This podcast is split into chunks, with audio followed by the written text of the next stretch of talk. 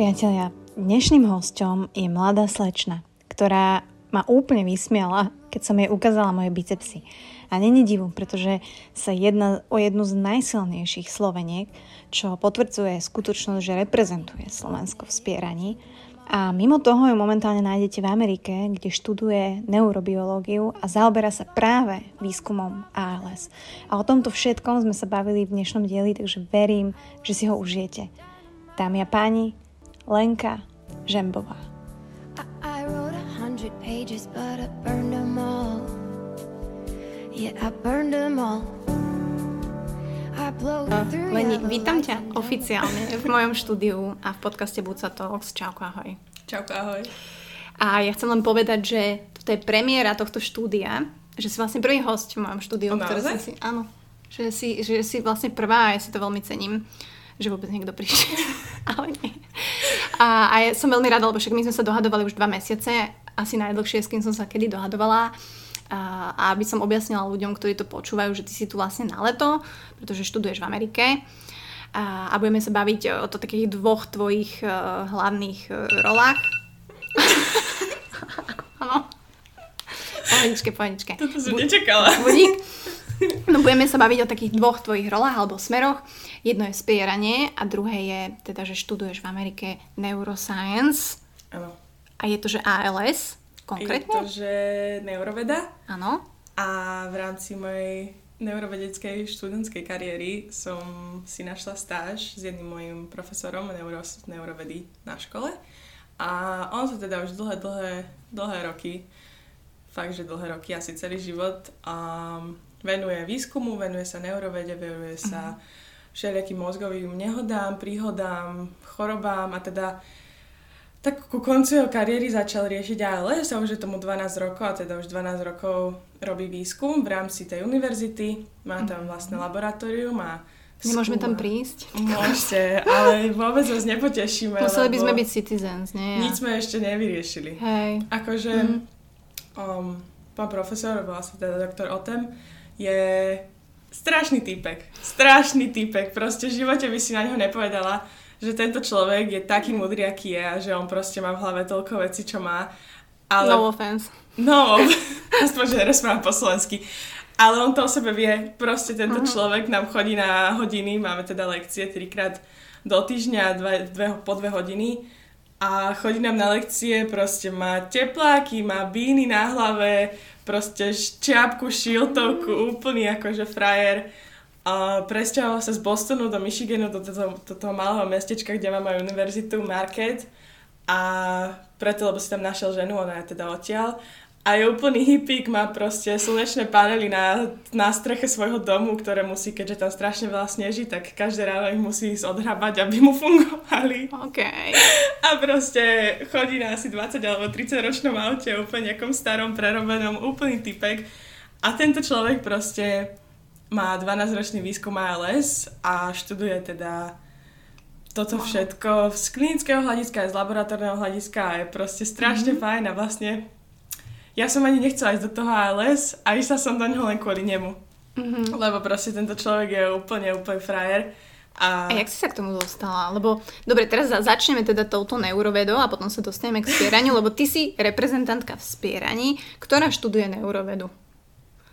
Už viac zaujímavejšia kombinácia asi nie je, ale OK. Čiže prečo si sa rozhodla pre neurovedu? Tu len tak, že... len tak. No, ja som vlastne v 16 rokoch odišla na strednú školu do Ameriky, do Bostonu, kde som, sa mi podarilo teda spraviť rozdielovky, preskočila som ročník, smaturovala som a rozmýšľala som vlastne, ja som vyšla z prvého ročníka na strednej do tretieho ročníka na strednej, kde si máš vlastne vyberať, na akú vysoko pôjdeš. A ja som zistila, že vlastne ja som si myslela, že ja som len prváčka na strednej doteraz a že vlastne ja som vôbec ešte nestihla rozmýšľať, že kde by som chcela, čo by som chcela, vlastne čo chcem ja študovať, že vedia vlastne ani neviem, že vedia, nemám okrem teda crossfitu a činiek a spierenia a športu žiadne takéto akože extrémne záujmy, ktoré som si povedala, že ty kokos, že to, toto bude ono. A potom sa mi podarilo dostať na Boston University jednu takú na semester, na takú hodinu a bola to tiež neurológia, ale teda mm.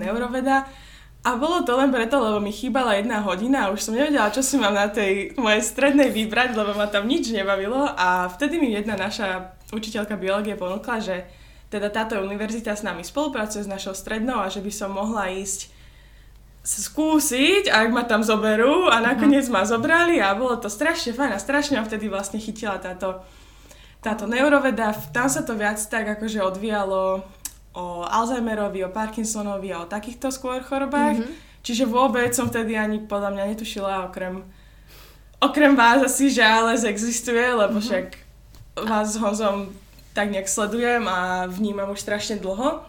Ale vlastne vtedy som proste riešila to, čo som mala a vlastne som zistila, že táto jedna jediná hodina za dva roky na strednej vo mne tak proste utkvela, že tak ma to mhm. bavilo, že tak ľahko sa mi to učilo s, takou, s takým nadšením, že som si povedala, že, hm, že skúsim uh-huh. si akože nájsť nejakú školu, kde bude neuroveda a teda neuroscience ako normálne program, z ktorého môžem teda mať normálny titul. Uh-huh. A nie je ich veľa, ak mám pravdu povedať.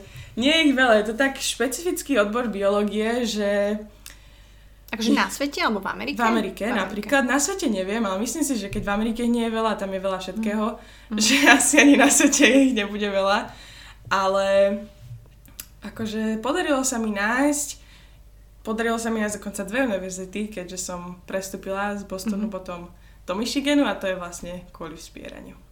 Kokos. Dobre, ale teda teraz študuješ tú neurovedu a teraz sa zameriavaš na to ALS, ak to správne chápem. Alebo tam máte aj iné? Alebo ty si už špecificky tom teda pod tým tvojim Ja profesorom? som teda špecificky len pod tým môjim profesorom mm-hmm. v mhm. rámci stáže Čiže mhm. ja za to nemám, moja stáž je neplatená, robím to tak. To bolo tak smutné ste povedané, ale Lebo mohla by byť aj platená, ale zatiaľ som taký, ono si to predstav, že si úplne, že spodina, spodiny, spodiny, lebo robíš si vlastne najmenší človek v rámci mhm. toho výskumu, keďže nemáš žiaden titul, iba si dokončil strednú a ešte si nedokončil teda bakalára, takže robíš také viac menej, že naši, no čo robíš? Naši, naši PhD študenti, teda oni robia veľké veci s našim profesorom a my sa teda učíme, ako mm-hmm. títo, čo budeme mať teda bakalára, my sa teda akože prihliadame, učíme, robíme upratujeme, yeah. upratujeme lapaky, upratujeme všetko,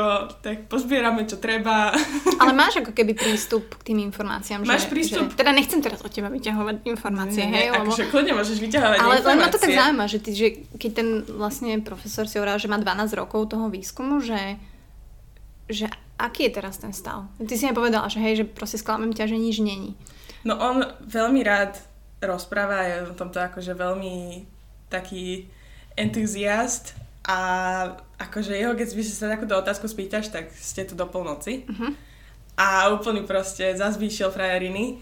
Ale máš prístup v rámci nášho, tá mojej stáže a môjho labaku, máme prístup k všetkým informáciám, môžeme sa pýtať, môžeme za ním chodiť, môžeme sa ďalej vzdelávať, môžeme mu doniesť nové veci, čo by sme chceli my skúsiť, čo sme, o čom sme my čítali. Uh-huh. Veľmi rád sa s tebou o všetkom porozpráva, niektoré veci dokonca si aj vezme a viac menej aj použije, keď sa mu to páči, ale ja ako teda úplný taký malý podradný človečik v laboratóriu sa skôr učím a prihliadam tým, že aj moje vedomosti momentálne sú úplne nulové oproti tým, čo tam teda robia naozajstný výskum.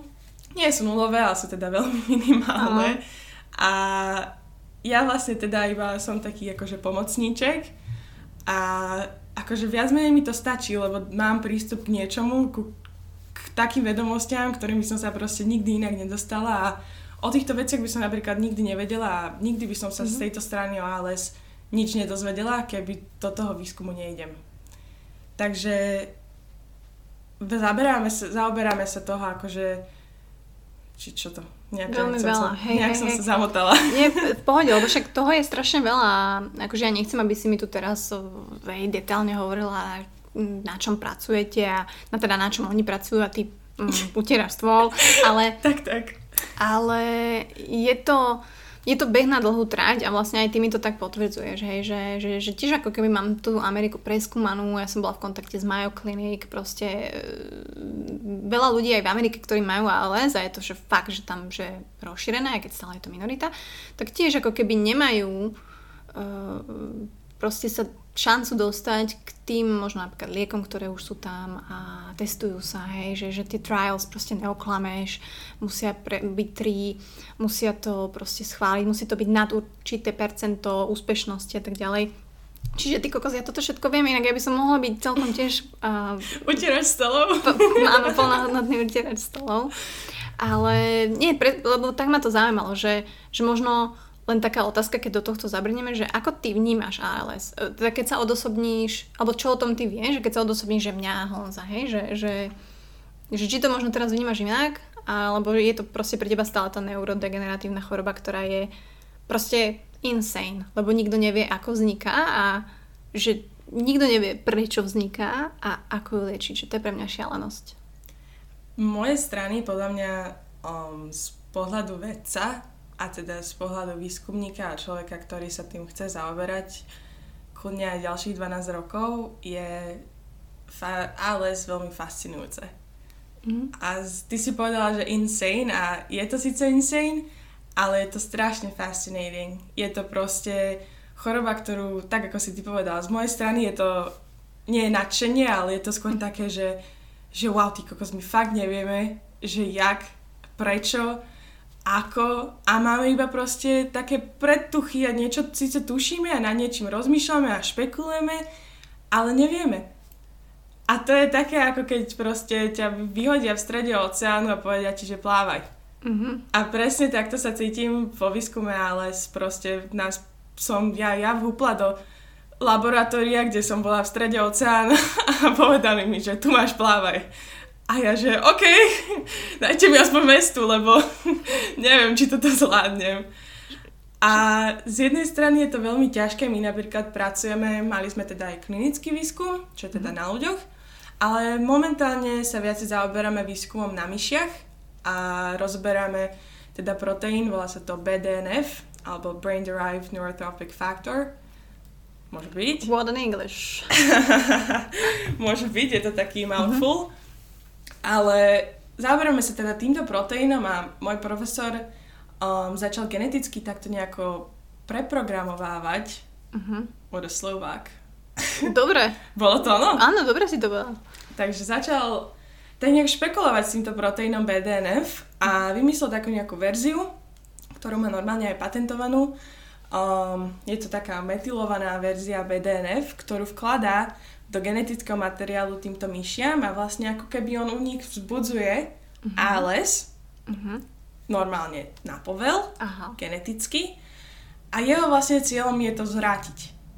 Čiže on sa snaží ako keby nájsť liek alebo nájsť cestu, ako by sa ALS buď dalo zastaviť, alebo ako by sa ALS dalo zvrátiť. Uh-huh. A mhm. vlastne pracujeme aj s kmeňovými bunkami, čo tuším, že aj vy ste pracovali s kmeňovými bunkami, čo je napríklad veľmi taká promising cesta z, moj, z môjho pohľadu podľa mňa a na, myslím si, že momentálne asi jedna z najlepších. Kmeňové. Kmeňové. Aj keď nie u každého, ale z takého špecifického generálneho hľadiska z biológie a z vedy mi príde, mm. že jedna z takých najviac že je tam veľa proofs, kde to pomohlo, nehovorím, mm-hmm. že teraz mhm. konkrétne v ALS, ale je to naozaj, akože sú tam proofs, že je to... Hej, že, že to funguje. Áno. Ale tiež nie je všetko 100% a nefunguje to u každého a mm-hmm. nefunguje to na každý typ a nefunguje to z každého proste telom a takisto ako transplantácia srdca nemôže fungovať u každého, tak ani kmeňové bunky nefungujú u každého a vlastne v našom labaku teda ja sa cítim vždy zle, keď dávame myškám ALS. A reálne, akože u nich vyvoláte to ALS? A čiže ono je to, spo... určite je tam ten proteín niečo, nejaká chyba, neviem presne ja. Čiže vy, ty, vy viete no vyvolať to ALS? Wow. Áno. Vlastne sme sa dostali do tohto štádia, že týmto myšiam vlastne my proste dáme mm-hmm. ALS mm-hmm. a je to inak akože úplne strašné. Mm-hmm. Oni akože, ty to máš proste, že na človeku si zober, že ALS môže trvať aj 10 rokov mm-hmm. a u tej myšky to trvá 30, 40, 50, 60 dní mm-hmm. a ona potom skončila. Mm-hmm. Takže mm-hmm. mne toto je vždy strašne smutné, že my ich máme strašne veľa a vlastne mm-hmm. jedna z mojich prác je sa o ne chodiť starať. Okay. A mne sa strašne, oni sú strašne zlaté a máme ním proste vymyslený také, akože majú každá svoju krabičku a niektoré sú také, že niektoré môžu ísť do výskumu, niektoré nemôžu. Uh-huh. A vlastne my týmto našim malým zlatým myškám dávame ALS a vlastne...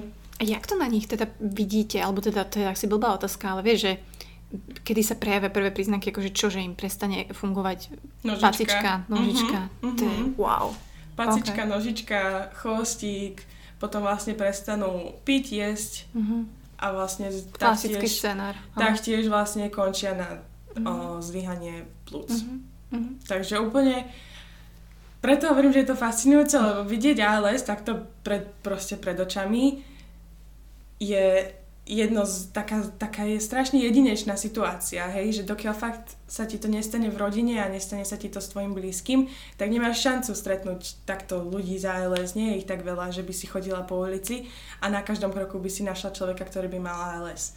Je to stále taká akože fakt mm-hmm. raritná choroba, o ktorej veľa ľudí napríklad ani toho moc nevie a práve preto som rada, že sme dnes tu. Uh-huh. A vidieť ALS každý deň, teda každý deň chodím do labaku a vidieť ALS každý deň a vidieť ten progres takto zrýchlený je niečo akože hrozné.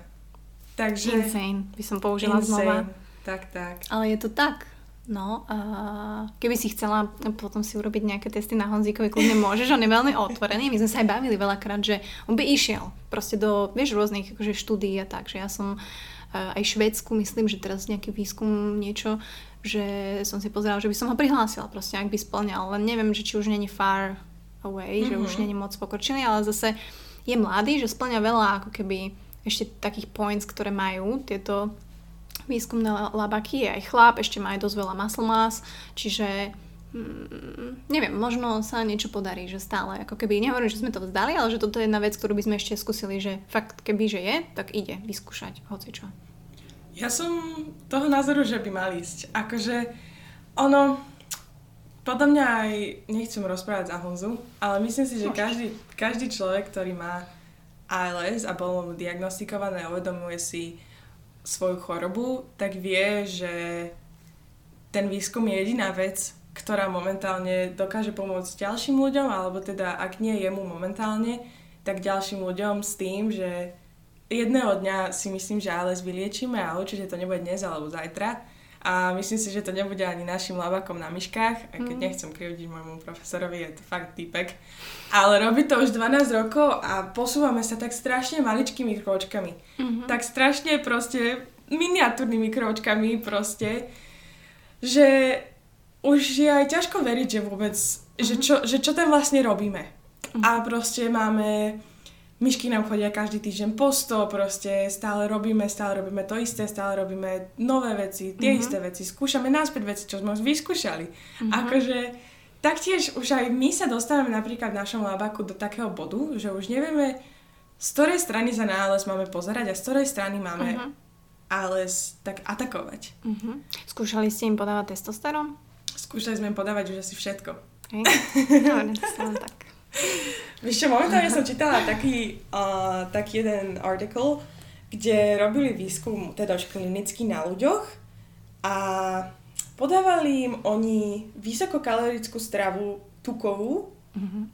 a vlastne týmto spôsobom, neviem presne, už si to až tak nepamätám, ale týmto spôsobom oni tak nejako ovplyvňovali tú mozgovú aktivitu uh-huh. A vlastne neviem presne, aký to tam malo už výsledok, tuším si, že teda nie je úplne nejaký extrémne pozitívny, ale ja som toho názoru, že každý výskum v ALS, čo sa teda vôbec zaoberá ALS, nám dáva taký ako keby širší, širší rozhľad. A vlastne aj náš výskum, aj keď je malinký a je na myškách a až tak veľa sme toho teda neobjavili sme nejaké niečo extrémne, mm. ale každý výskum nám dáva taký malý krôčik k tomu, že proste raz sa to nie, niekto to príde a všetko to spojí a možno, že to uh-huh. budeme aj my dve, alebo ja, alebo hoci kto. A proste jedného dňa sa všetky tieto výskumy spoja a všetky tieto malinké veci, čo sme objavili, ktoré buď fungujú, alebo proste zbudzujú niečo v mhm. rámci toho ALS, niečo pozitívne a všetko sa to takým nejakým spôsobom proste spojí a bude to fungovať. A som to na... Fakt si myslím, že jedného dňa sa to proste nejak tak obráti a fakt vždy ten výskum nie je proste jednotvárny. Každý robí výskum z nejakej inej strany a pozera sa na tú chorobu z iného uhla a vníma iné aspekty tej choroby a snaží sa napríklad, my atakujeme motorové neuróny a atakujeme NMJ, čo sú Neuromuscular Junctions, teda tam, kde sa neuróny a motorové neuróny spájajú na tej synapse a presne tam sa um, niečo pokazí? tam sa nie, že niečo pokazí a tam sa vlastne vymieňa tá informácia elektrická uh-huh. medzi nimi a vlastne my sa pozeráme na ten jeden faktor, to je ten BDNF, na ten proteín, ktorý tam teda má veľmi veľkú úlohu a my sa úplne takto špecificky uh-huh. sme celé ale sme si povedali, že my sa budeme pozerať na toto. Uh-huh. Na NMJ, proste uh-huh. budeme pozerať na BDNF. Toto je ono. Uh-huh. A to sa rozhodol môj profesor, lebo to je niečo, s čím on pracuje už strašne dlho a myslí si, že by to mohlo byť ono, ale na to, aby si robil výskum, musíš byť presvedčený, že to je ono. A on je. On je. A on sa stále tou reverznou genetickou úpravou snaží mm-hmm.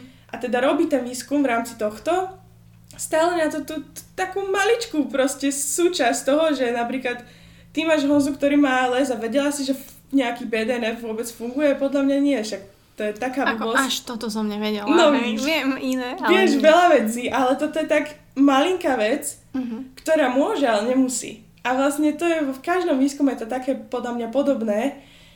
A ja si napríklad vyberám teraz výskum, kam by som chcela ísť napríklad na magistra alebo teda na PhD.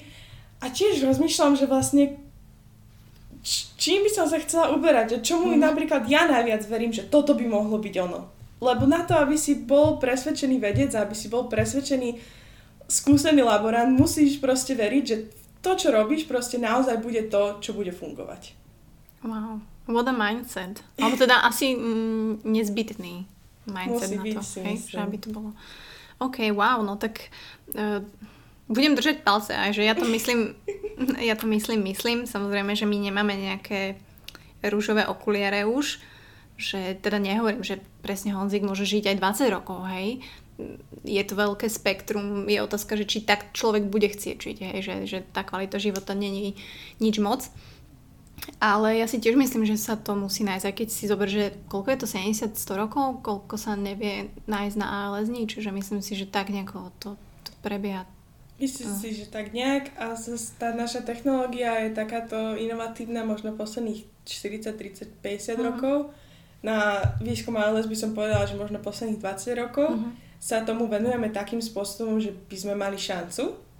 A za 20 rokov je strašne málo aj keď sa tomu venuje celý, celý svet, tak si zober, že 20 rokov je strašne málo. Uh-huh. A tých informácií je tam tak strašne veľa a toto je tak, to ovplyvňuje tak strašne veľa vlastne celé telo, všetko, takže tých možností je tam tak neprimerene veľa k tomu, koľko máme uh-huh. výskumov ALS, že Chápem. mi príde, že proste Hej, proste chce to čas. Hej, chce, že, to, chce ja, to ešte veľa, veľa času a veľa nových ano. technológií. Ale presne, ak si povedala, akože aj pre mňa je to fascinujúce, že ja napríklad si teraz, že stále mi píšu z tej roboty, to je úplne, že what now?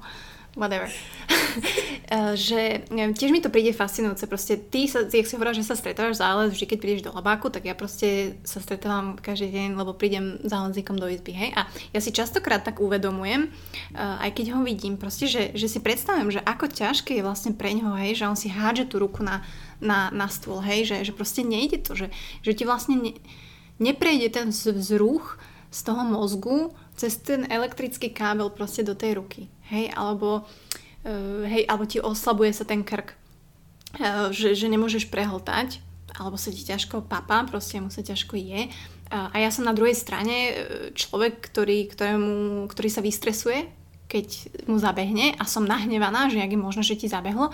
Pritom druhá časť mňa vie úplne, že bože môj, že chudák je fakt vážne chorý, nemôže za to a pritom viem, že nemôže za to ale vieš, že toto sú také, také dva svety, proste, ktoré... E, a že si uvedomujem reálne tie, tie situácie, hej, že keď ho vidím, že, že je to také, alebo oni... Napríklad Honzik má každé ráno, večer také, že sa musí tak natiahnuť, že mu tak, no, ho tak stiahne, ako keby, že ide do takého krču. A keď majú malé babetka, takéto preťahnutie ráno, tak on to má ako keby tá nervová sústava, hej, že on musí, on ide do takého celého no. Čiže aj to je to, hej, že vždy to vidím ako keby, že, že wow, že, že this is ALS, hej, že vidím to vo veľa situáciách. Čiže aj pre mňa je to fakt, nie že fascinujúce, jasne, že je to strašné, ale, ale vieš, alebo ja nehovorím, že ja na to prídem, ale tiež som ako keby, že študovala, hej, že ako je to možné, že vlastne Honzikové telo to robí samo. Ako keby. A Honza mi povedal raz takú vetu, že láska, ja som niečo raz urobil zle. A to možno spustilo to, čo sa mi teraz deje. Hej, že či to je to, že som veľmi veľa cvičil a veľmi veľa ťažko. Hej, alebo že namáhal moc tú nervovú sústavu. Lebo on zase cvičil, to nehovorím, že teraz je, ale on sa tak zamýšľal, hej, že hrala som strašne moc futbal, hej, strašne moc, strašne moc. Cvičil som naozaj veľmi veľa a veľmi ťažko, hej, že on nerobil to, že cvičíš málo opakovaní a ťažko, alebo teraz sa ideš vysekať ľahko. Ale on robil powerlifting dokopy s insane opakovaniami. Hej, že on išiel ja neviem, 20 opakovaní z 180 na drepy, proste, hej, nerobí to normálny človek. A tak sa zamýšľal, že to povedal, že láska, niečo som v živote urobil zle, nejaká vec sa stala, jasné, že ty si asi nositeľom nejakého toho, nehovorím, že génu, ale niečo tam možno je a sa to spustilo. Čiže mm, je to zaujímavé a budem veľmi rada, ak, ak, ak budú nejaké info a hej, že keď budem mať 70 rokov alebo 60 rokov, že myslím si, že stále to ALS ako keby bude u mňa, aj keď Honza je uh, teda poprosil ma, aby som neriešila ALS, keď on tu raz nebude, že chce, aby som proste na to zabudla, že hej, že mala som s tým dosť, že aby som žila život bez toho, ale ja si nemyslím, že to dokážem, čiže, čiže tak, ale ja som rada, že aj to pre mňa tiež krásne, že si sa na to dala a že, že máš možnosť takto nahliadnúť, lebo presne nemá veľa ľudí možnosť sa dostať k takýmto veciam. Nie? Že to je úplne uh, bizár. A zase nemyslím si, že je aj veľa tých kliník, alebo ty si hovorila, že zaoberá sa tým akože dosť veľa ľudí a že keby sa spoja z celého sveta, tak akože možno by to šlo. Ja celkom sledujem doktora Bedlaka, neviem, či poznáš ja, ten exód, ale akože... Oni sú, to som práve chcela povedať, že vo svete neurovedy, ale teda v neuroscience v Amerike, ale aj po svete to je taká skupina ľudí, že väčší bizar si ešte nezažila. Takže Fakt? neuroscience sú také, také fairs v Amerike, kde je proste akože medicine fair a vždy, keď je deň neurovedy, tak to je, ľudia už normálne vedia, že tam sa spoja také hlavy, ktoré ale veľmi, veľmi ťažko pracujú spolu, alebo teda spolupracujú, alebo pracujú v týme. Ťažko. Ťažko. Uh-huh. Nechcú. Nechcú. Uh-huh. Každý má takú proste... Podľa mňa každý, tak ako som povedala, že každý výskum a každý ten hlavný riaditeľ výskumu, teda hlavný laborant si myslí, že on vylieči ALS uh-huh. a nedá ti, po, nepovie ti, nepovie, nedá, až dokiaľ nemusí publikovať, čo oni nechcú publikovať, lebo radšej by si to nechali a škrčkovali by si to, až dokiaľ by neumreli, tak aby mohli byť oni tí. A to mi príde, že to je veľký problém, ale teda je to, je to v neurovede, ale je to aj v kardiológii, je to všade. Napríklad o neurochirurgoch sa hovorí, že s nimi sa veľmi ťažko pracuje a teda je to pravda. Ale myslím si, že je to aj z ich strany to, že sú strašne do toho takí zapálení. Že chcú, chcú nájsť a veria tomu. A veria tomu, že oni budú tí, ktorí to nájdu. Ale na druhej strane nám, nás to tak ukracuje a kráti to ten, ten čas, ktorý by sme mohli teraz stráviť s tým, že vieš čo, ja som objavil toto a ty si objavil toto a možno, že keď to spojíme, tak objavíme ďalšie. Mm-hmm. Len vo svete to, to tak nefunguje, lebo peniažky sú krutá vec a ten, kto objavia, ale z toho bude raz veľmi, veľmi bohatý a budeme z toho bohatí aj my a budú z toho bohatí aj ľudia, ktorí sú ako ty a Honza, ktorí, ktorým by sa to zišlo teraz mať tieto spolupráce. No, vidím, že možno musím zasiahnuť, ale nie. Samozrejme, akože to je big topic a vieme, že to takto chodí, proste tak to je, ale dôležité je, že vôbec niekto sa s tým zaoberá, hej, že, že není to úplne uh, stratené, pretože nedá sa vám pomôcť, tak jak to väčšinou býva, hej, že väčšinou tí lekári pomáhajú tým, ktorým sa dá, alebo čo je také perspektívne a to, čo nie, nie, ale zase výskumníci, to je pre vás challenge, hej, že o, poďme vyriešiť niečo, taká záhada, že o, čo sa nedá, čiže mm, ja som veľmi rada, že to aspoň funguje a že mám teda nejakú ako aspoň predstavu, že v tom svete možno skreslenú, ale že to tak funguje. Ale premostíme sa k tvojmu druhému ja, alebo je to prvé ja, neviem. Uh, a to je spieranie. A teda ty si oficiálne reprezentantka v spieraní. A aby ľudia si teda, um, aby si to mohli predstaviť, čo to znamená byť reprezentantom v spieraní? Alebo jak, jak si sa tam dostala, alebo kedy to začalo? Bo keď som si mohla vybrať, že kým by som mohla byť, že pri Honzovi napríklad, tak vždy mi napadneš ty, lebo si proste mega silná. A vždy si fakt spomeniem, že keď ho dvíham, že ty vole, že keby som dokázal, vieš, že mal 80 kg, že to pre teba by bolo úplne z postele ne, tak to posadiť na stoličku úplne, že nič. Takže veľakrát si na teba takto spomeniem. Ale aké boli tvoje začiatky, alebo jak si sa k tomu dostala, že uh, si si povedala tiež asi na strednej, na základnej si asi nespierala. Na strednej, na strednej. To už bolo tak. Tak začiatkom, prv, prvý ročník na strednej. Uh-huh. A teda začala som crossfitom ešte na základnej. Dobre. 14. Dobre, 14 som vlastne redro, ale poznáš aj ty, Aha, ale teda crossfit v Bratislave poznáme podľa mňa všetci. všetci. Tam to začalo, Tam to začalo. Tam to podľa mňa začalo úplne u každého. A ten, kto nezačal crossfit v Bratislave, tak ako by ani nezačal. Ako by ani nikdy nerobil crossfit na Slovensku. Takže... Áno, to je pravda. takže začala som v crossfit v Bratislave, keď som mala 14 rokov a prišla som si len tak, akože um, že idem skúsiť, akože však čo, nie, však 14 môže byť. A vlastne celá moja športová kariéra predtým bola, že som tancovala, mala som problémy s meniskom, um, s kolenami, mala som teda operáciu kolena a takto nejako po roku, keď som nič nerobila, zistila som, že moja športová kariéra už asi skončila, tak som zistila, že vlastne veď ešte by nemusela skončiť. A začala som akože športovať, začala som chodiť inak zo úplná sranda do fitcampu, kde teraz pracujem a kde som sa vlastne úplne, tam som začala a teraz som tam aj skončila. Takže tam som začala chodiť len tak si akože cvičiť, robila som rehabky, plávala som, snažila som sa dokopy koleno. Začala som chodiť na tajský box, inak akože po operácii, to je dosť dobrý šport. Odporúčaš? Odporúčam. Um, takže z tajského boxu som zistila, že existuje crossfit. A v, tak tiež ma to nejak tak fascinovalo tým, že ty kokos tam robia všetko. Že tam robia náhrazde, tam robia s kettlebellmi, tam robia vlastným telom, tam robíme kliky, zhyby, všetko, salta dozadu, ty kokos. Úplne všetko naraz a ešte aj s tou činkou. A napríklad ja som tedy činku nedržala asi nikdy akože takto, že činku, veľkú činku, mm-hmm. písku, čo si, čo by som s ňou robila, nie? Však vo fitcampe podľa mňa sú zo mňa nešťastní, že tam chodím spierať aj teraz, lebo im tam otriasam celou budovou. Ale proste prvýkrát som vydvíhala proste akože váhy na činke a robili sme, asi pamätám aj také akože crossfitový workout máš silu, potom máš workout mm-hmm. a teda warm-up silu, workout a potom si skončila, ideš domov a zomrel si. A, proste pri tejto nejakom silovej, v silovej časti tréningu som tuším trepla na zadný drep nejakých 88-5 kg a vlastne to bolo prvýkrát, kedy som držala činku. Keď si mala 14 rokov? Keď som mala 14 rokov. Si trepla 80 kg? Dobre, už rozumiem, prečo si reprezentant. A vlastne som zistila, a všetci tak na mňa pozerali divne, že kto je toto nové dievča? A ja, že čo viem, však ako však ideme, tak ideme, nie? Však tak prikladám. Mindset, akože úplne jak, jak farmár, úplný, akože vôbec.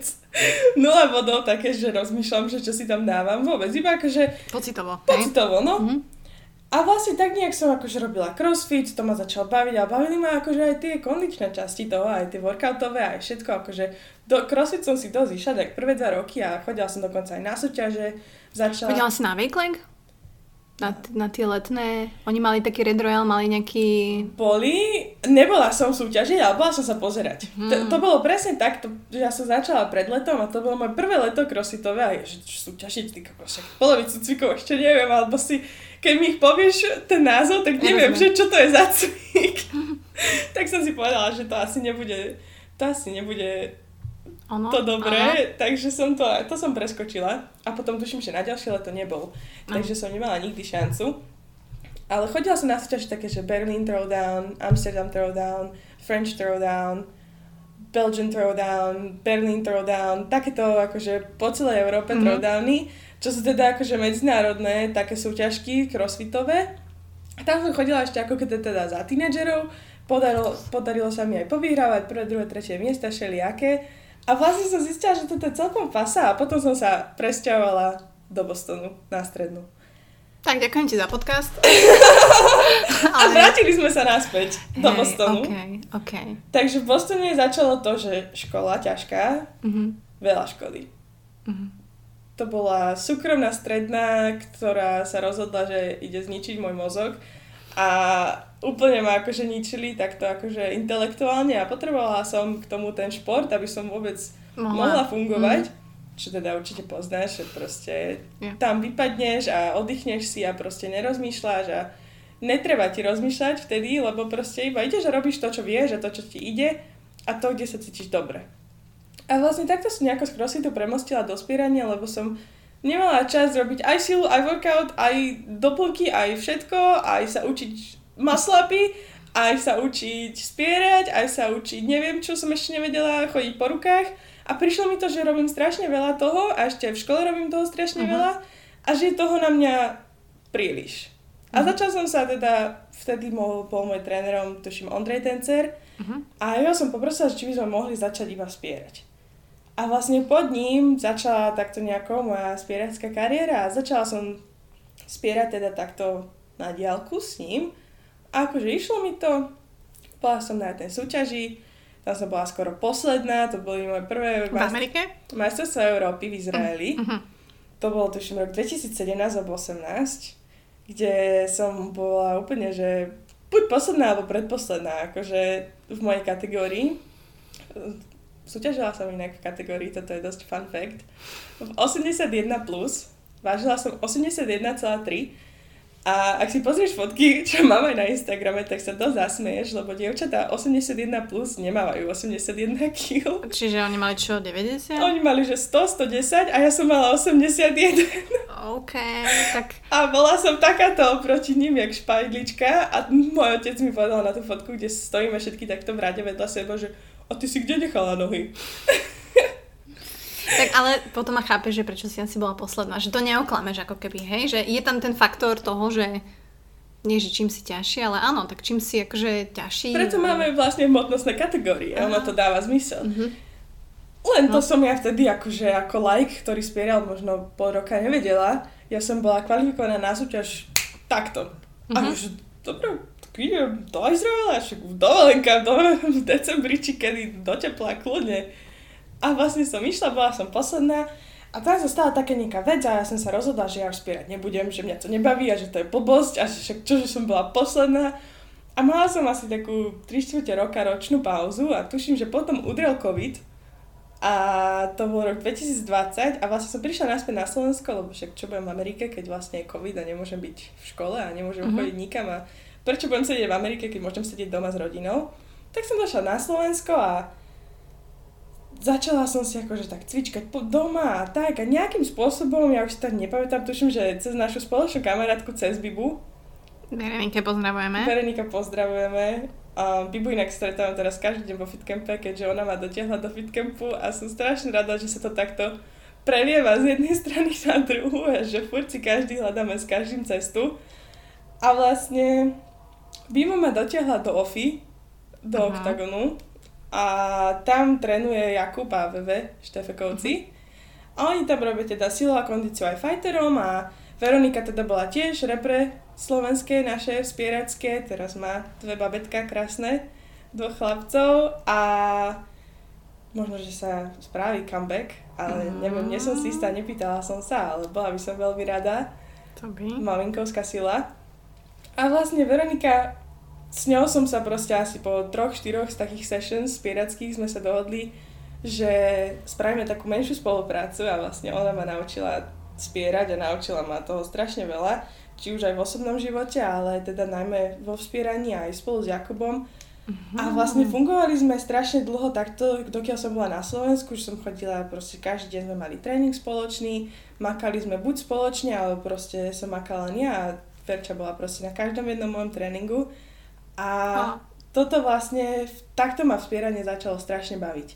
Keď som mala trénera, a teda trénerku, ktorú to baví takisto, a je do toho zapálená takým istým spôsobom, ako som bola ja, A začali sme si dávať spoločné ciele, začali sme si dávať spoločné váhy, ktoré proste chceme, aby som dvihla, do ktorého času, do ktorej súťaže.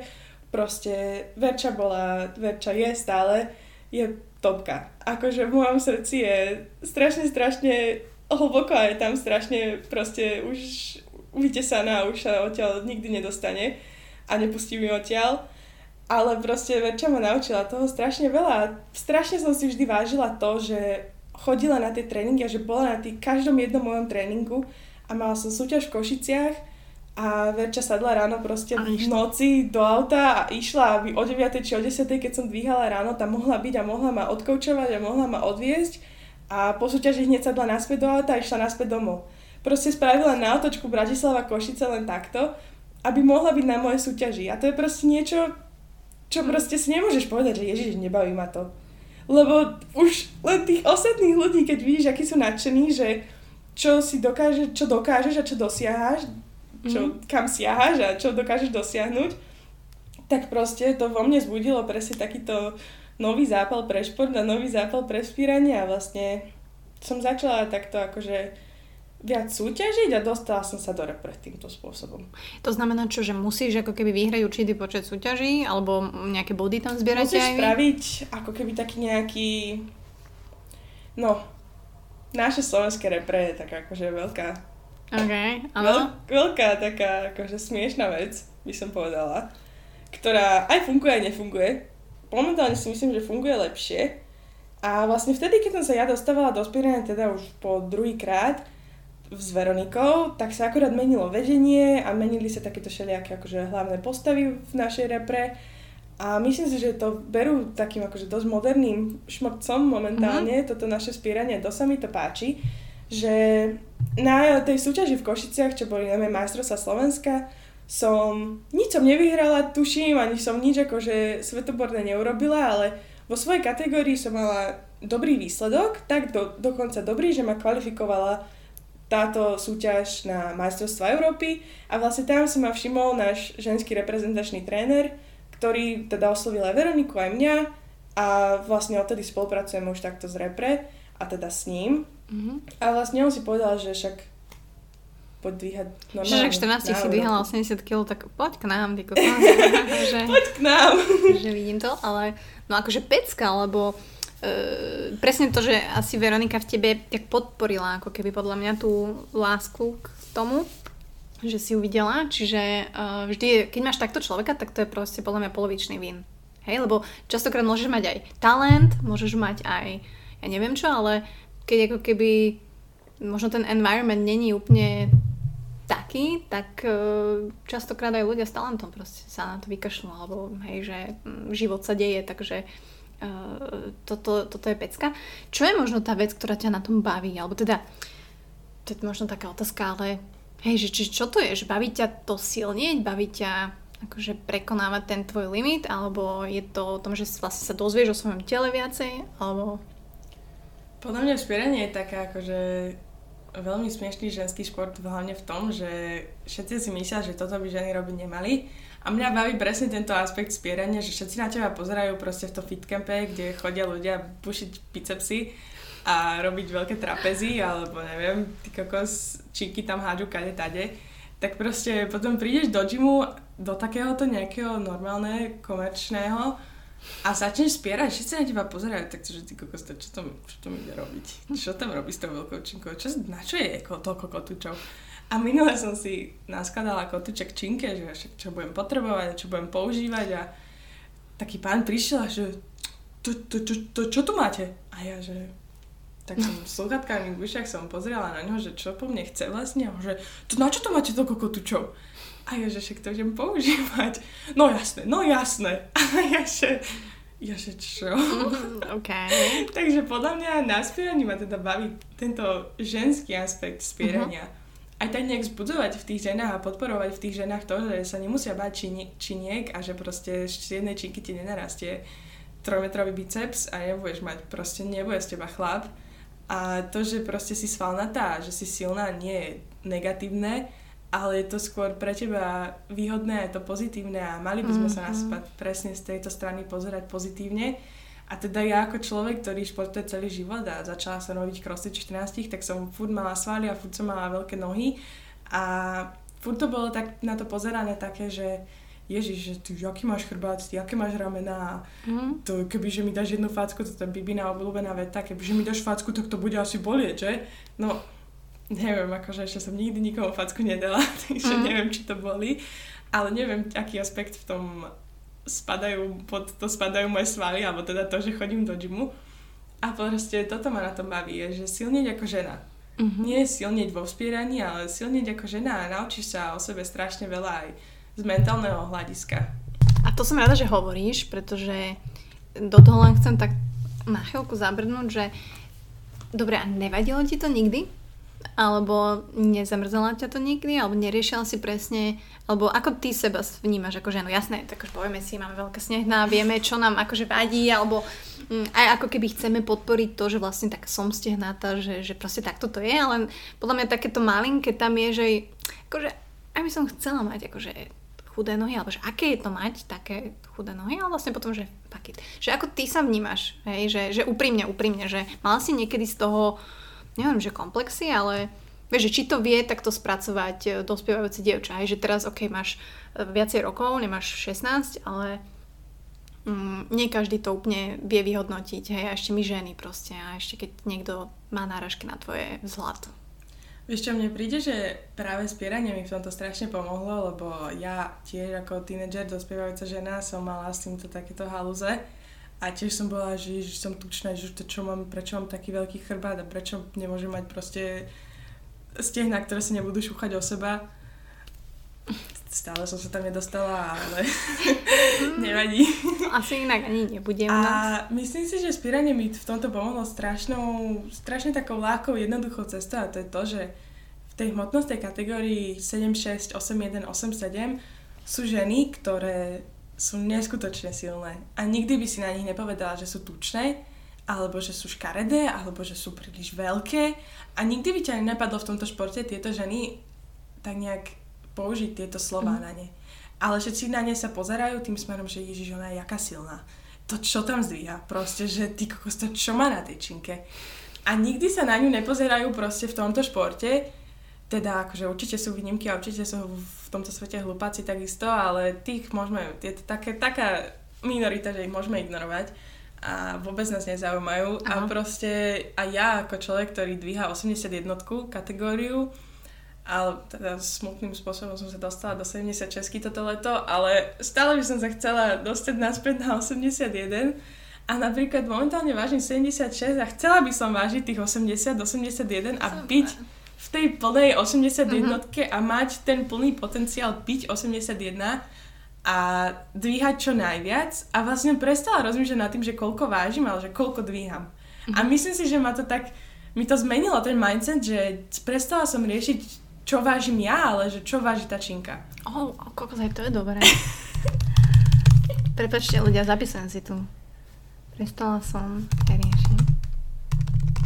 To je super.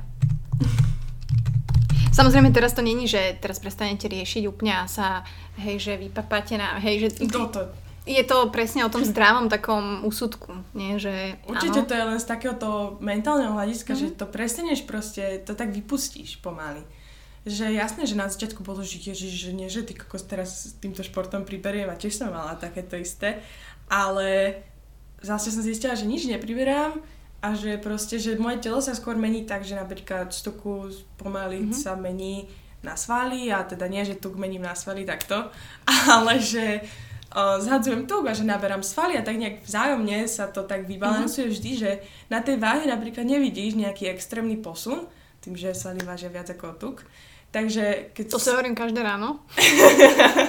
Chce tam postaviť. Ja, a napríklad, keď sa môžem akože takto úprimne priznať, tak uh-huh. tiež sa nerada vážim. Uh-huh. A tiež, ty kokos, keď mám pred súťažou a viem, že napríklad teraz, keby že mi povie, že v oktobri v Albánsku budem 76 a že musím mať tých 76 a napríklad dneska by som mala 77,2, tak by som už teraz by som bola vystresovaná, uh-huh. že čo keď tú 76 neurobím. Ale skôr sa na to pozerám tak, že keď neurobím, nemôžem súťažiť. Takže mm-hmm. není to také, že Ježiš, že som tučná, že mám o kilo viac, ale je to, že Ježiš, to fakt teraz mm-hmm. zase budem mhm. musieť hľadovať pred súťažou. A že zase budem tý kokos jesť jedno koliesko šunky, aby som proste neumrela od, od hladu, ale iba tak nejak, že si pošteklila žalúdok.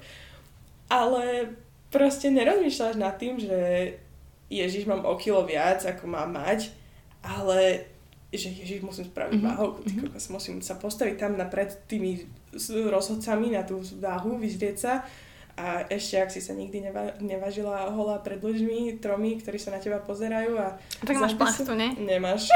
Nemáš? Aha, u vás nemáte? Oni, okay. máš plachtu akože pred mužmi, ale vždy sú dve ženské rozhodkyne, ktoré idú za plachtu s tebou a, a musia oni vlastne prečítať, čo si navážila. Ak už som vážila, už väčšinou už aspoň nohavičky si nechám, že už som vážila bez nohaviček, lebo aj tie niečo vážia. Aj tie to niečo vážia. To je pravda. A keď potrebuješ spraviť váhu takto na gramy, tak sa odvážiš mm-hmm. aj, aj pred ľuďmi. Mm-hmm. Ty kokos. No, tak ja sa vážim ráno naha, takže... A ja, sama so sebou. Sama so sebou, ale zase... Mm, OK, akože chápem to, ale zase ty máš ten mindset nastavený takto, aj, že nehovorím teraz že ženy, ktoré to počúvajú, akože nie všetky akože chcú byť spieračky, ani to není o tom, ale, ale skôr by som ešte vyzdvihla tú vidíš importance, jak to poviem uh, po slovensky, dôležitosť uh, toho mať svaly a budovať svaly a budovať silu. A, a nemusíte byť úplne nejaký profi športovec alebo niečo, ale že prečo ty si myslíš, že alebo aby si ženám proste ukázala, že prečo je dobré vlastne mať tú silu a tie svaly, akože aj v bežnom živote, hej, že je neuveriteľne úžasné byť silná ženská. A to nemusíte si dokazovať uh, vo fitku pred zrkadlom, že tam príde, že o tom to nie je. Hej, že tam je to len urobiť ten job, ale t- tie výsledky vlastne budete um, žať v svojom reálnom živote. Hej. Že ja to napríklad vidím, ja som on the other side, že teraz sedia oproti sebe, akože silná, že ako fyzicky teraz, hej, že silná, silná fucking žena, hej, Lenka, a ja som najslabšia, aká som kedy bola. Fakt, že najslabšia, najslabšia.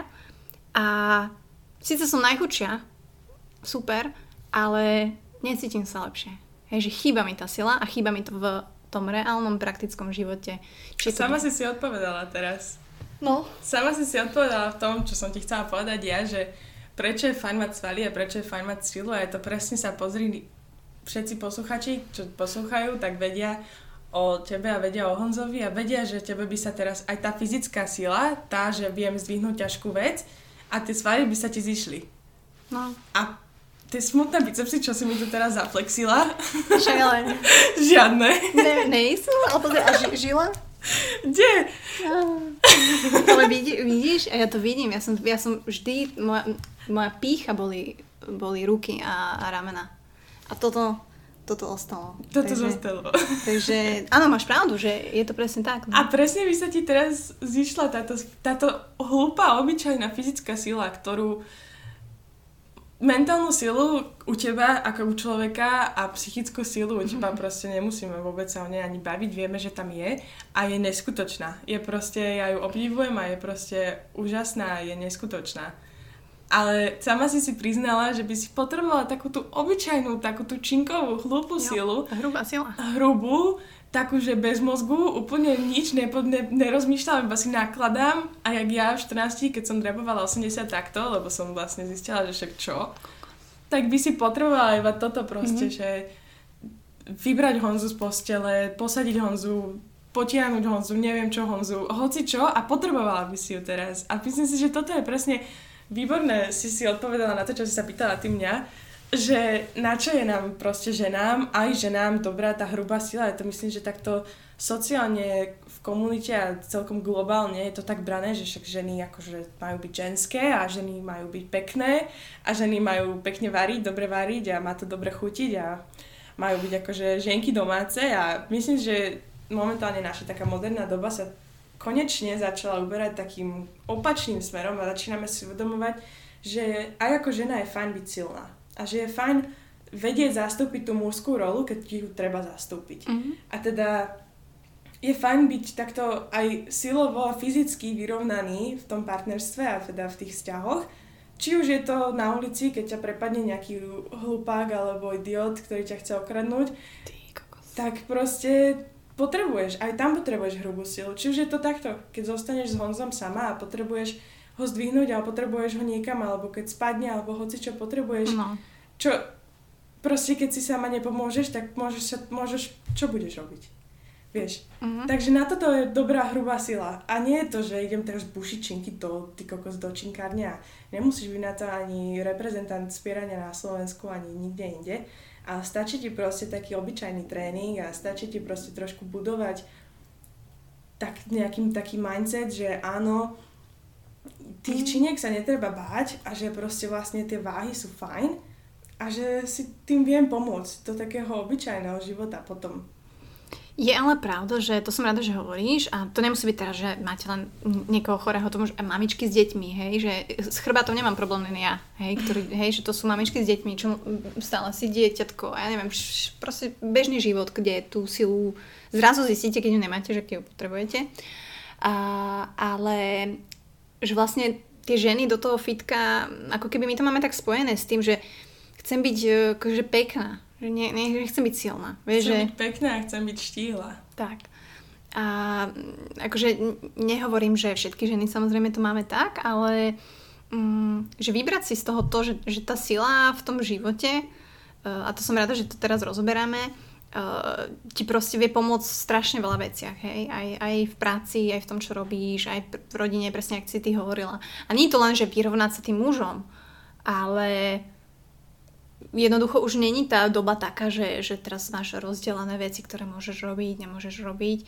A takisto aj keď v kuchyni stojíš, ja neviem, 3 hodiny a varíš a nemáš úplne akože zdravý chrbát alebo niečo, tak akože bude ťa boleť, hej? Čiže a hlavne žijeme úplne inú dobu, hej, že sedíme v kuse, v aute si sedíš a tak. Čiže mm, ja si myslím, že tá sila je teraz taká nenahraditeľná už. A ja to vidím.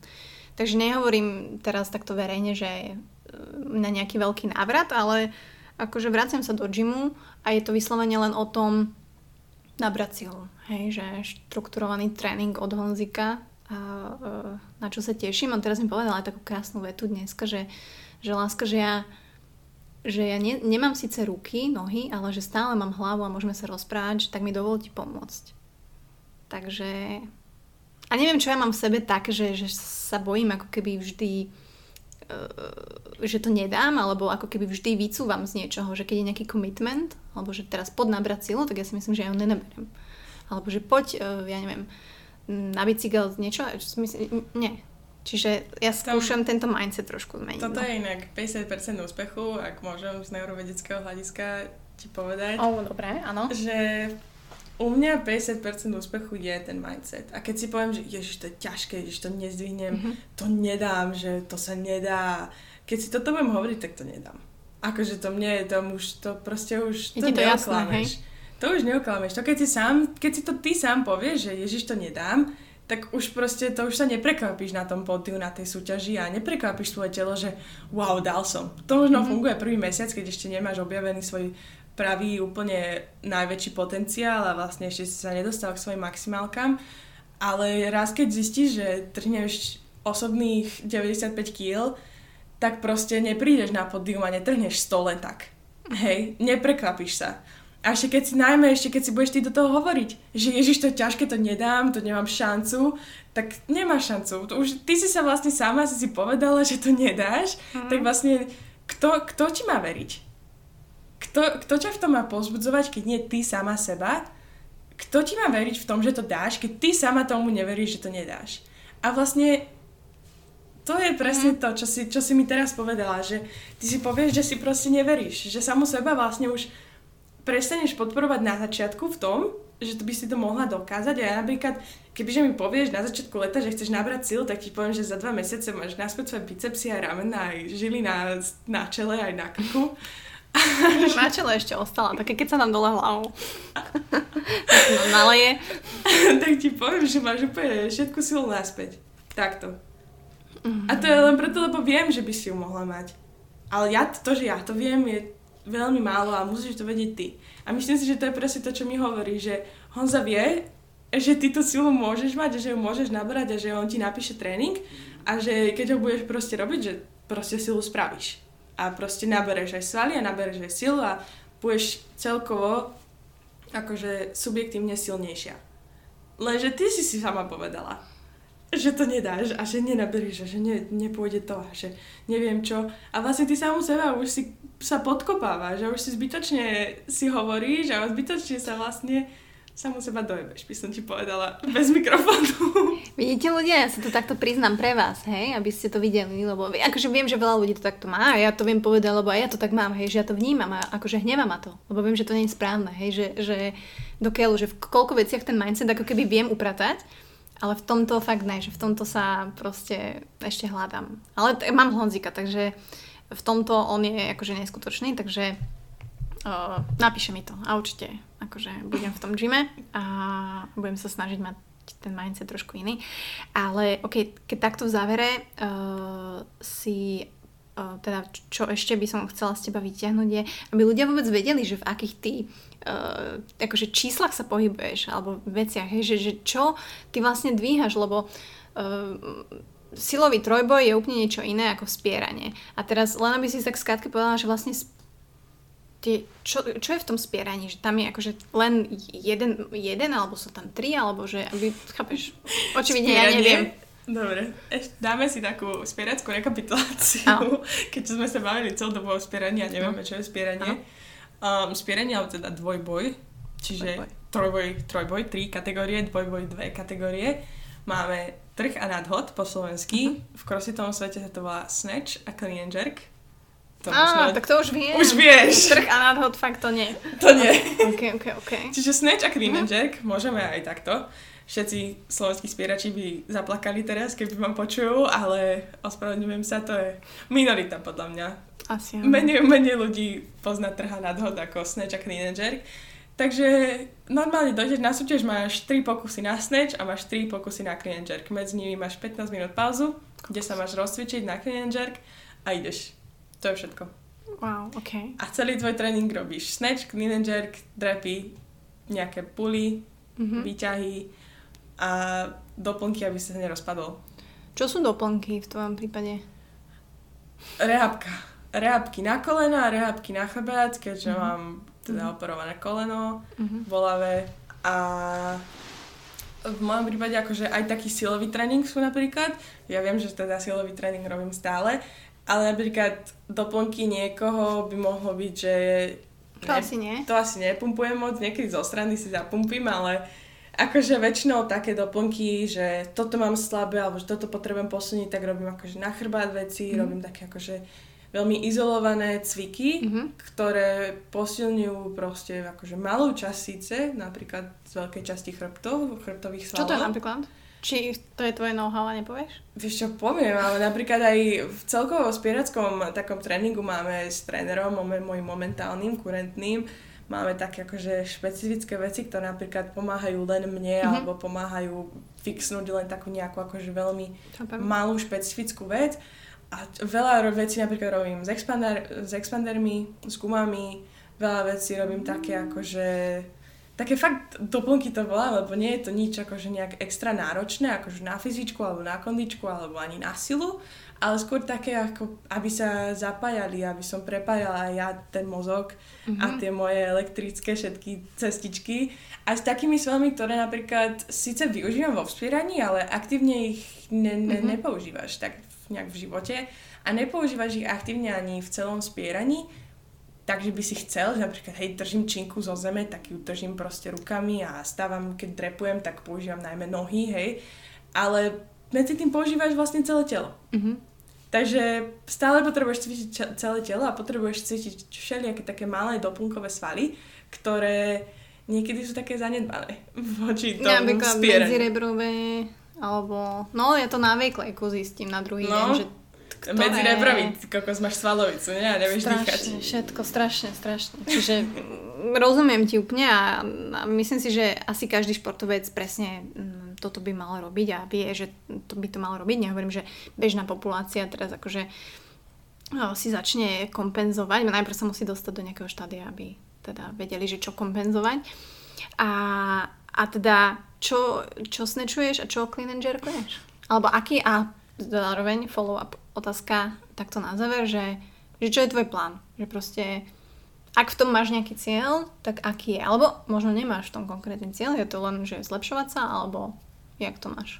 Momentálne také životné maximum na Snatch 95, na Clean Jack 110, teda vlastne 112. Aha, pozor. 112, Kokos. už som aj zabudla. A momentálny cieľ je trhnúť stovku a nadodiť 120 alebo aspoň 115, keďže tam sa snažím dostať už strašne dlho a nejak sa mi to stále nedarí. Ale keďže som aj schudla, vlastne ako som hovorila, Mhm. mm-hmm. som išla teda z 8 jednotky, kde som vážila aj 8,3 a teraz mám pohých 7,6. tak sa snažím tak nejak akože zrekapitulovať si tú svoju silu a dostať sa tam, kde som bola a potom sa odpichnúť od toho a vlastne budovať ďalej. Trhnúť 100, nadodiť 120. Akože mm-hmm. tých 220 dokopy znie veľmi fajn a dúfam, že to vychádza, matika mi až tak nejde. No, asi áno. A mne tiež nie, takže zlého človeka sa pýtaš. A ak si sa pýtala na taký cieľ akože športovej kariéry, spieračskej, tak Olympiáda nás čaká snáď jedného dňa. Ak nás nevyhodia z Olympiády ako šport, Uh-huh. Tak. A môže sa to stať? mm, vyzerá to tak, akože všelijaké špekulácie sú. A už napríklad, je to kvôli dopingu a Mhm. kvôli takým politickým veciam, akože všelijakým, že je možno, že napríklad 28, 2028 Uh-huh. už by možno nebolo spieranie v Olympiáde, čo by Fakt? bolo veľmi smutné. Tak to... Keďže tam sa plánujem. Tam to plánujem A ísť. čo musíš pre to urobiť? Ešte takto rýchlo. No, máme také Musíš- akože kvalifikačnú také obdobie, tuším, to trvá dva roky, Mhm. alebo teda rok a pol, alebo tak nejak. Nemám to až tak naštudované, keďže akože Mhm. spieram asi dva roky. Ale um, je normálne kvalifikačné obdobie, kde každé tri mesiace potrebuješ mať veľkú súťaž, rozumej, majstrovstva Európy, majstrovstva sveta, majstrovstva nejaké americké, pane, americké, hociaké, takú akože veľkú zlatú súťaž sa to volá, kde sa ti zbierajú body a ty tieto body zbieraš po dobu celej tej kvalifikačného obdobia. Nemôžeš vynechať súťaž v tom trojmesačnom období a nemať žiaden štart, inak si von. OK. Takže každé tri, sa zraniť. každé tri mesiace potrebuješ mať aktívnu súťaž, aktívny štart a potrebuješ sa umiestniť. Hovorí sa, že v top 10 na svete, keď si, tak máš šancu sa dostať na Olympiádu vlastne. Kebyže si v top 10 na každej súťaži, tej Mhm. veľkej. Uh-huh. Ale každá súťaž má vlastne také aj svoje kvalifikačné, alebo teda taký koeficient, ktorá, že ak je to menšia súťaž, tak sa menej rátajú, a ak je to väčšia súťaž, tak sa viacej ráta a tak. A vlastne najväčšia je teda majstrovstva sveta, kam ideme teraz v decembri do Kolumbie. Kokos, dobré.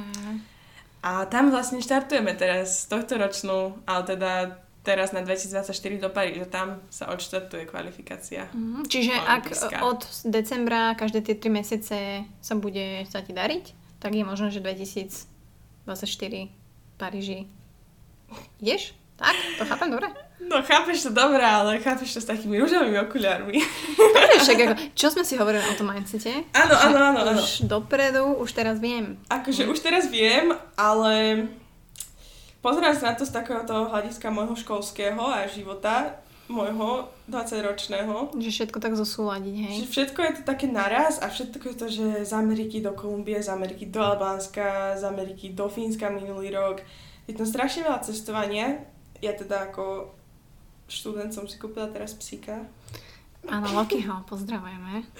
Takže je to také, že zosúľadiť aj život, aj s tým, že chceš mať Ačka v škole a chceš robiť výskum a potrebuješ byť v labaku a Mhm. potom ideš na týždeň preč a potom ešte týždeň dobiehaš školu a potom ešte si predbiehaš školu a snažíš sa nadbehnúť a potom dobehnúť a vlastne stále sa cítim aj ja tak psychicky, že som stále niečo niečo som nestihla a niečo sa snažím dobehnúť. A už som z toho ja tak unavená, že aj keď mi ten šport veľa dáva, tak mi strašne veľa uteká a strašne veľa berie v tom mojom školskom a proste osobnom živote.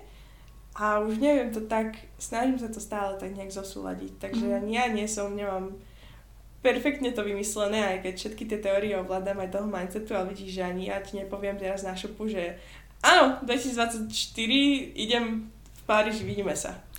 Tak uh, Zase, hej, že sú, sú e, životy a životy, hej, že keby si bola iba profi športovec a presne nemala nič iné na starosti, je to možno úplne iné, ako keď proste máš e, life a život a povinnosti a tak ďalej. Samozrejme, že to není excuse, že je to na tebe, akú prioritu asi tomu dáš, hej, že mohla by si povedať, že OK, teraz je proste pre mňa priorita mm, spieranie a prispôsobím tomu všetko, hej, a nehovorím, že sa nebudeš tak snažiť v škole, ale, mm, ale keď proste pre teba je dôležitá aj tá škola, aj ten výskum a proste nechce sa ti z toho polaviť, lebo proste nechceš, tak make sense to me, že jednoducho nevieš, hej, a je to ťažké, keď máš proste tri veci, ktoré ťa bavia ako keby a vieš, že ich, chceš robiť a zároveň deň má 24 hodín, že jo? Takže... No, ja si stále hovorím, že môj deň by potreboval mať aspoň tak o 6 hodín viac. 6, ne? Že to by bolo taký optimál. Taký, a, a, tak akurát nie, tých 30. No. Zober, že 10 by si prespala a mala by si...